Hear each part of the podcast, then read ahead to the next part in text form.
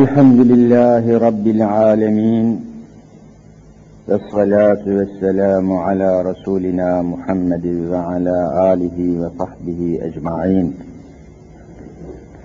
أعوذ بالله من الشيطان الرجيم بسم الله الرحمن الرحيم.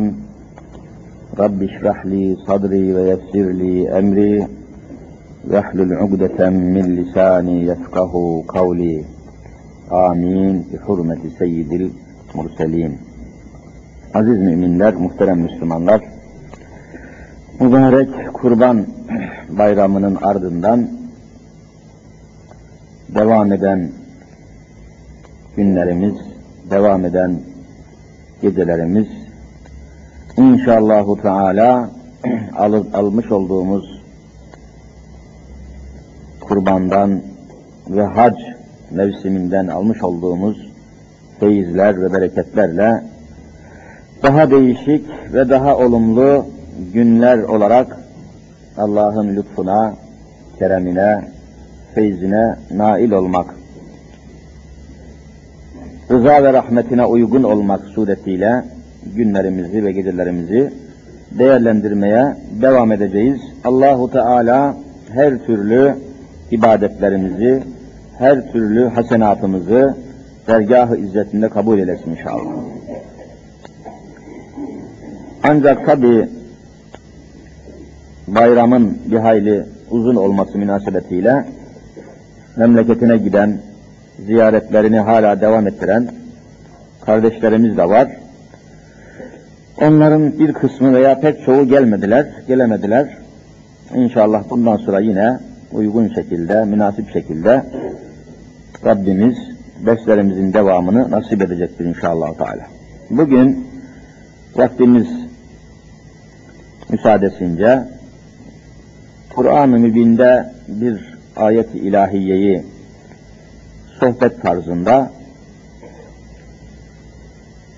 tefsirlerden aldığımız notlarla inşallah arz etmeye çalışayım ve böylece ezan saatine kadar olan vaktimizi de değerlendirmiş olalım inşallah Teala.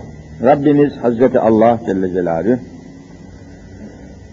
müteaddit ayetlerde olduğu gibi burada da sadece inanmış müminler olarak, Müslümanlar olarak hususi bir hitaba mazhar kılıyor.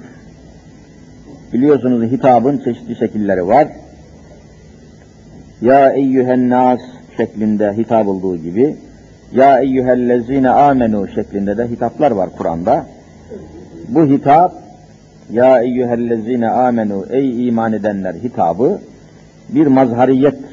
Yani Allah'ın lütfudur, keremidir, ihsanıdır. Müminler diye hitap ediyor. Müslümanlar diye hitap ediyor. Ve bizi müminler arasında müminler cemaatinden, müminler topluluğundan kabul ediyor. Elbette ki bu da başlı başına bir nimet ilahiyedir. Allahu Teala'nın insanlara vermiş olduğu nimetlerin en başında bir numarada iman nimeti ki buna hidayet deniyor biliyorsunuz. Hidayet etmesi, imanı nasip etmesi, mümin sıfatını ihsan etmesi Allahu Teala'nın insanlara vermiş olduğu değerlerin, nimetlerin en başında yer alıyor. İmandan daha büyük nimet, mümin sıfatından daha muazzam bir sıfat aramak mümkün değil. Çünkü bakınız ayet-i kerimede Estaizu billah İnne şerred devabbi indallahi Allah katında canlı mahlukatın en şerlisi, devap mahlukat canlı, canlı mahlukatın en kötüsü, en şerlisi, en değersizi, kıymetsizi diye başlıyor ve arkasından cevap geliyor. İnne şerred devabi indallah. Allah'a göre, Allah katında. Allah'ın değerlendirmesine göre Rabbimizin verdiği ölçüler içerisinde canlı mahlukatın en kötüsü, en şerlisi kimdir? Ellezine keferu iman etmeyenlerdir. Keferu demek yani iman etmemiş, küfür içinde, ehli küfür halinde, kafir sıfatıyla yaşayan, mümin sıfatından mahrum, iman etmemiş olan topluluklar, Allah katında görüyorsunuz ki, mahlukatın ve canlı alemin en şerlisi, en belalısı, en kötüsü olarak takdim ediliyor. Fehum la yu'minun. Onlar mümin değillerdir. Onlar mümin değiller, iman etmiş değiller. Ehli küfür olarak kaldıkları sürece Allah katında canlı mahlukatın en kötüsü, en şerlisi şeklinde Kur'an-ı Kerim'de yer alıyor. O halde demek ki canlılar arasında insanlardan daha değerli ve şerefli bir varlık olmadığına göre insanların arasında da iman edenler, mümin olanlar o insanlık şerefini, insanlık izzetini, kıymetini ancak iman sayesinde iman etmek sebebiyle elde etmiş olduklarını iman etmedikleri müddetçe Allah katında insan olarak canlıların en şerlisi, en kötüsü sıfatından kurtulmaları mümkün görünmemektedir. Rabbimize de hamdü sena olsun ki bizi müminler sınıfında mümin sıfatıyla inanmışlar arasında saymış ve kabul etmiş, takdir etmiş ve Kur'an'da bir hayli ya eyyühellezine amenu ey müminler kitabıyla da Rabbimiz, Rabbi Rahim Zülcelal bizlere bu şekilde emirlerini, yasaklarını ve emanetlerini uhdemize göndermiş bulunuyor. İşte bu ayetlerden bir tanesini bugünkü sohbetimize temel yapalım ve izahlarımızı da ona göre yürütelim. Estaizu billah ve eti'ullaha ve rasulehu ve la tenaza'u fetefşelu ve tezhebe rihukum vasbiru innallâhe ma'as sabirin. Görüldüğü gibi eti'ullâhe ey müminler, ey Müslümanlar doğrudan doğruya Allah'a itaat edin. Allah'a itaat emrediliyor. Yani Rabbimiz kendisine itaata bizi davet ediyor. Ve Resulehu Resulüne itaata davet ediyor. Yani müminler olarak boyun eğeceğimiz, itaat edeceğimiz iki varlık belirtiliyor. Birisi Allah, diğeri de Resulüdür. Müminler için, Müslümanlar için itaat edilecek iki makam var. Birisi Hazreti Allah Celle Celaluhu, diğeri de onun Resulü Hazreti Muhammed Mustafa sallallahu teala aleyhi ve sellem. Allah'a itaat etmek ne demektir? Tabi bunun da muazzam tefsirleri var. Allah'a nasıl itaat edilir? Allah'a itaat etmekten neyi anlıyoruz? Neyi kastediyoruz? Buradan maksat ne? Muradı ilahi ne? Bunu da anlamadıkça ayetleri anlamak zaten mümkün değil. Efendiler, Allah'a itaat dediğimiz zaman aklımıza Müslüman olarak, mümin olarak aklımıza gelmesi gereken tek şey Allah'ın koyduğu kanunlara. Başka türlü Allah'a itaatı anlamak mümkün değil. Allah'ın koyduğu kanunlara, esaslara, usullere, ayetlere, emirlere ve yasaklara riayet anlamında geliyor. Allah'a itaatın başka bir manası yok. Cenab-ı Hakk'ın bizden istedikleri şeyler var, yapılmasını istediği şeyler var, yapılmamasını istediği şeyler var.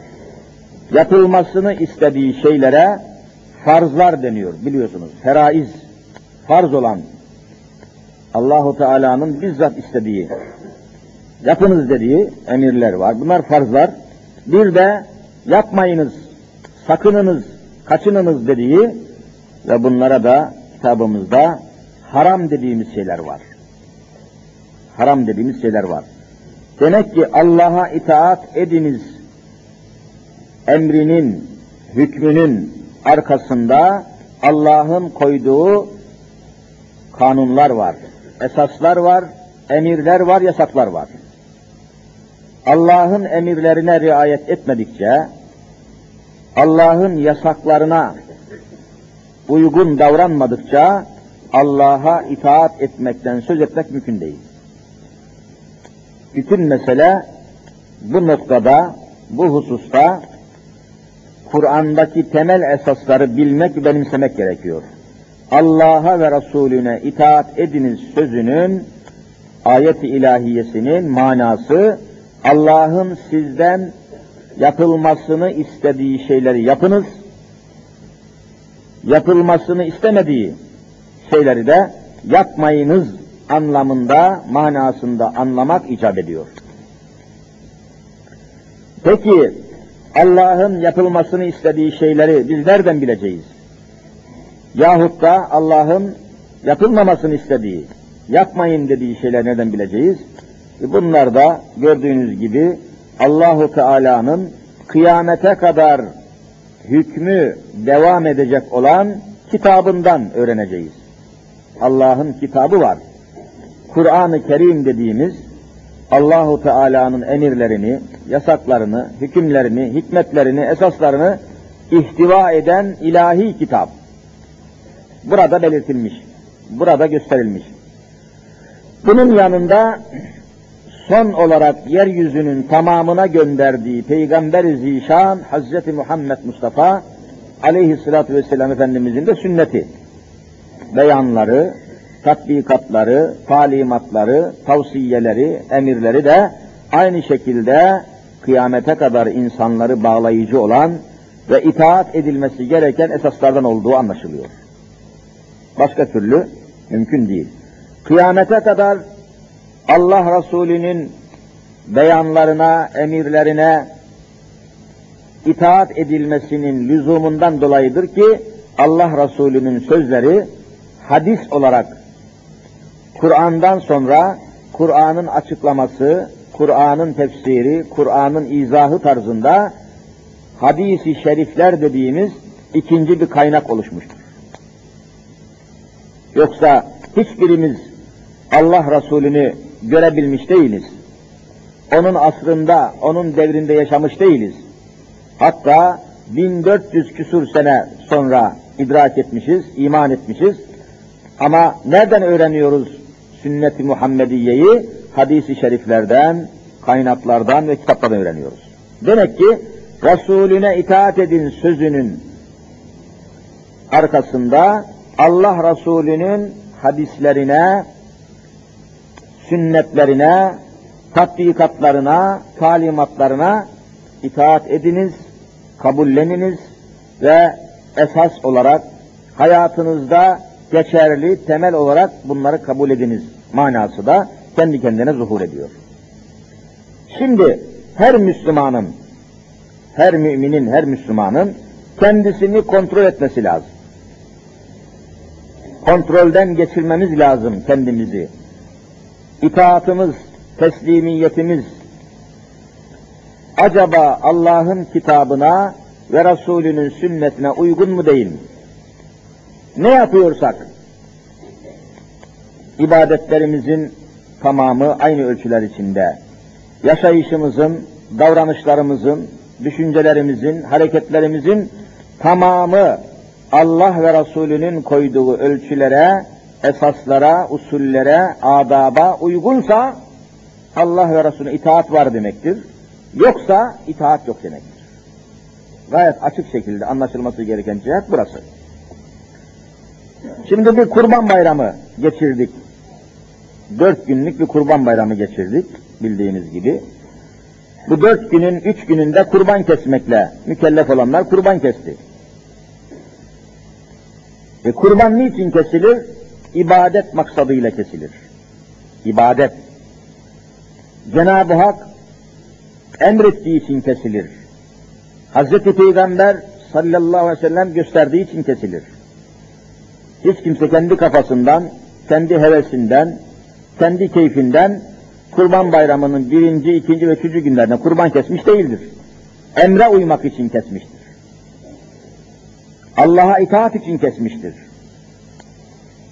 Allah'ın bu hususta emri olduğu için, hükmü olduğu için kesmiştir. Yoksa kendi kafamızdan kesmedik. Kendi bildiğimize kesmedik. Ama işte bundan neticenin hasıl olması için kurban kesmenin ibadet olması, ibadetlerin de neticesinde istenilen sevabın Allah rızasının tahakkuk etmesi için usullere, Allah ve Resulünün koyduğu esaslara riayet şartı vardır. Fırsat buldukça kurbanlık hayvan satılan yerleri dolaştık. Bir grup Müslüman sığır almak maksadıyla bir hayvana yaklaştılar ve pazarlık etmeye girdiler. Bu hayvanın kurban olup olmayacağını, eksiği noksanı olup olmadığını sormadılar. Direkt pazarlığa girdiler. Dedim ki efendiler, önce satın almak istediğiniz hayvanın kurban olup olamayacağına bakmadınız. Her hayvan kurban olmaz. Şartları var, şekilleri var, usulleri var, esasları var. Sığır olarak kurban kesmek istediğinize göre ortak olarak bunu alacaksınız. Lakin bu hayvanın kurbanlık sıfatlarına, niteliklerine sahip olup olmadığını araştırmadan bunu yapmamanız lazım. Nedir şartları diyor. Mübarek kur, kurban kesmeden evvel bundan şartlarını bileceksin. Sünnet-i Muhammediye'de nasıl şartlar, esaslar ileriye sürülmüş, hangi ölçüler konmuş. Rastgele kurban alınmaz ki. Düşünün yani yaşayışımız şöyle kalsın, üç günlük bir zaman içinde keseceğimiz kurbanları bile Allah'ın kitabına, Resulünün sünnetine uydurabilmiş değiliz. Nesi var bu hayvanın? Dediler, dedim ki bakın yaşına, dişi çıkmış mı bu hayvanın yani, iki yaşını doldurmuş mu? E biz anlamayız. Anlamayan adamların tesbihi kurban kurban olmaz ki. Anlamıyorsan, Fes'elû ehle zikri in kuntum la ta'lemun ayeti kerimesine göre anlayan birisini getireceksin. Oradan bir adam çağırdılar, ilgili bir adam. Gel dedi ki bu henüz bir buçuk yaşında, iki yaşına, iki yaşını doldurmamış dedi. İki yaşını doldurmamışsa 50 tane kesseniz kurban olmaz. Mümkün değil. Sünnete uygun değil, ilahi ölçüye uygun değil. Eğer uyandırmasaydık, ikaz etmeseydik, bir buçuk yaşındaki o sığır alıp gideceklerdi. Ve kurban kestiklerini zannedeceklerdi adamlar. Maalesef halimiz budur. Halbuki İmam-ı Azam Ebu Hanife Hazretleri ne diyor? Bir Müslüman bir emri yerine getirmeden önce o emir nasıl yerine getirilecekse onun ilmini, onun usulünü öğrenmesi emri yerine getirmeden evvel ona farz olur. Namaz kılmakla mükellef olan bir Müslümanın namazı eda etmeden önce namazla alakalı hükümleri öğrenmesi ona farz olur. Kurban kesmekle mükellef olan bir Müslüman kurbanını kesmeden önce kurban kesmekle alakalı fıkıh bilgilerini, hükümlerini öğrenmesi ona vacip olur. Yani evvela işin tekniğini, usulünü, adabını ve hükümlerini öğrenmek farz, sonra tatbik etmek farz. E biz aksine bunların ilimlerini, usullerini, fıkıh bilgilerini elde etmeden işi yapmaya kalkışıyoruz. Netice tabii istenilen seviyede olmuyor. Hac da böyle, zekat da böyle, cihat da böyle. Cihat yapacak bir Müslüman, cihadın hükümlerini öğrenmeden yapmayacak. Yoksa yanlış olur, batıl olur, eksik olur. Sapıtır, çarpıtır, yanlış yola gider. Cihadın nasıl yapılacağını, cihat ile alakalı hükümleri, adabı, usulü, fıkıh bilgilerini tamamen yerli yerince öğrenmeden, okumadan, tahsil etmeden cihat yapıyorum demek mümkün değildir. Kurban ile alakalı hükümleri, esasları, usulleri öğrenmeden kurban kesiyorum demek mümkün değildir. Kurban kesmek ayrı şey, hayvan kesmek ayrı bir şeydir. Kurban kesmek ibadettir. Hayvan kesmek adettir. Adet ayrı, ibadet ayrıdır. Bütün bunları maalesef Müslümanlar yerli yerince talim etmeden, tahsil etmeden işin içine girdiler ve dolayısıyla arzu edilen neticenin hasıl olduğundan endişemiz var. Ama her şeye rağmen Rabbimiz kabul etsin diyoruz ama Rabbimizin kabul etmesi ölçülere bağlıdır. Ne gibi? Biz bile, insanlar bile bir ustaya sipariş veriyoruz. Diyoruz ki bir doğrama ustası mesela, bir marangoz ustasına gel de inşaatımızın kapılarını ve pencerelerini yap diyoruz. Teklif ediyoruz. Adam geliyor kapılarımızın ve pencerelerimizin ölçüsünü alıp gidiyor.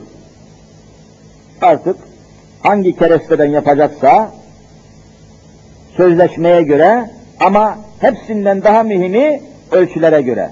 Kapımızın ve penceremizin ölçüsünü almış olduğuna göre o ölçülere göre yapması lazım. Diyelim ki kapıyı pencereyi yaptı, takmaya getirdi, takılmadı, ölçüye uymamış. Ya çok küçük ya çok büyük.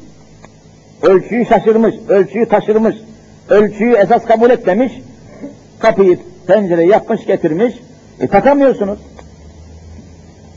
Bu doğramayı, bu marangozun getirdiği bu kapı ve pencereleri kabul eder misiniz, etmez misiniz?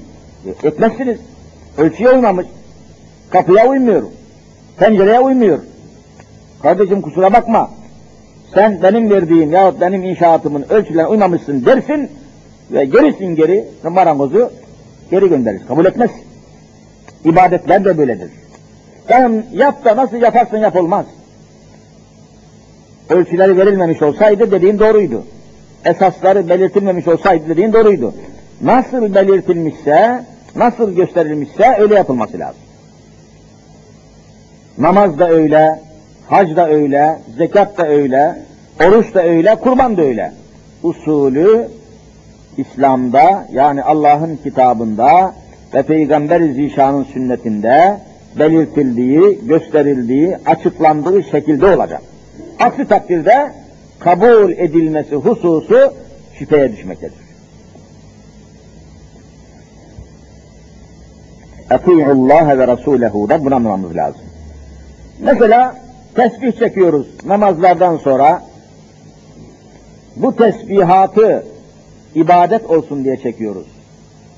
Hani yine aynı manada bir adet olsun diye tesbih çekilir, bir de ibadet olsun diye tesbih. Hani bazı insanın eline tesbih vardır, çekerler.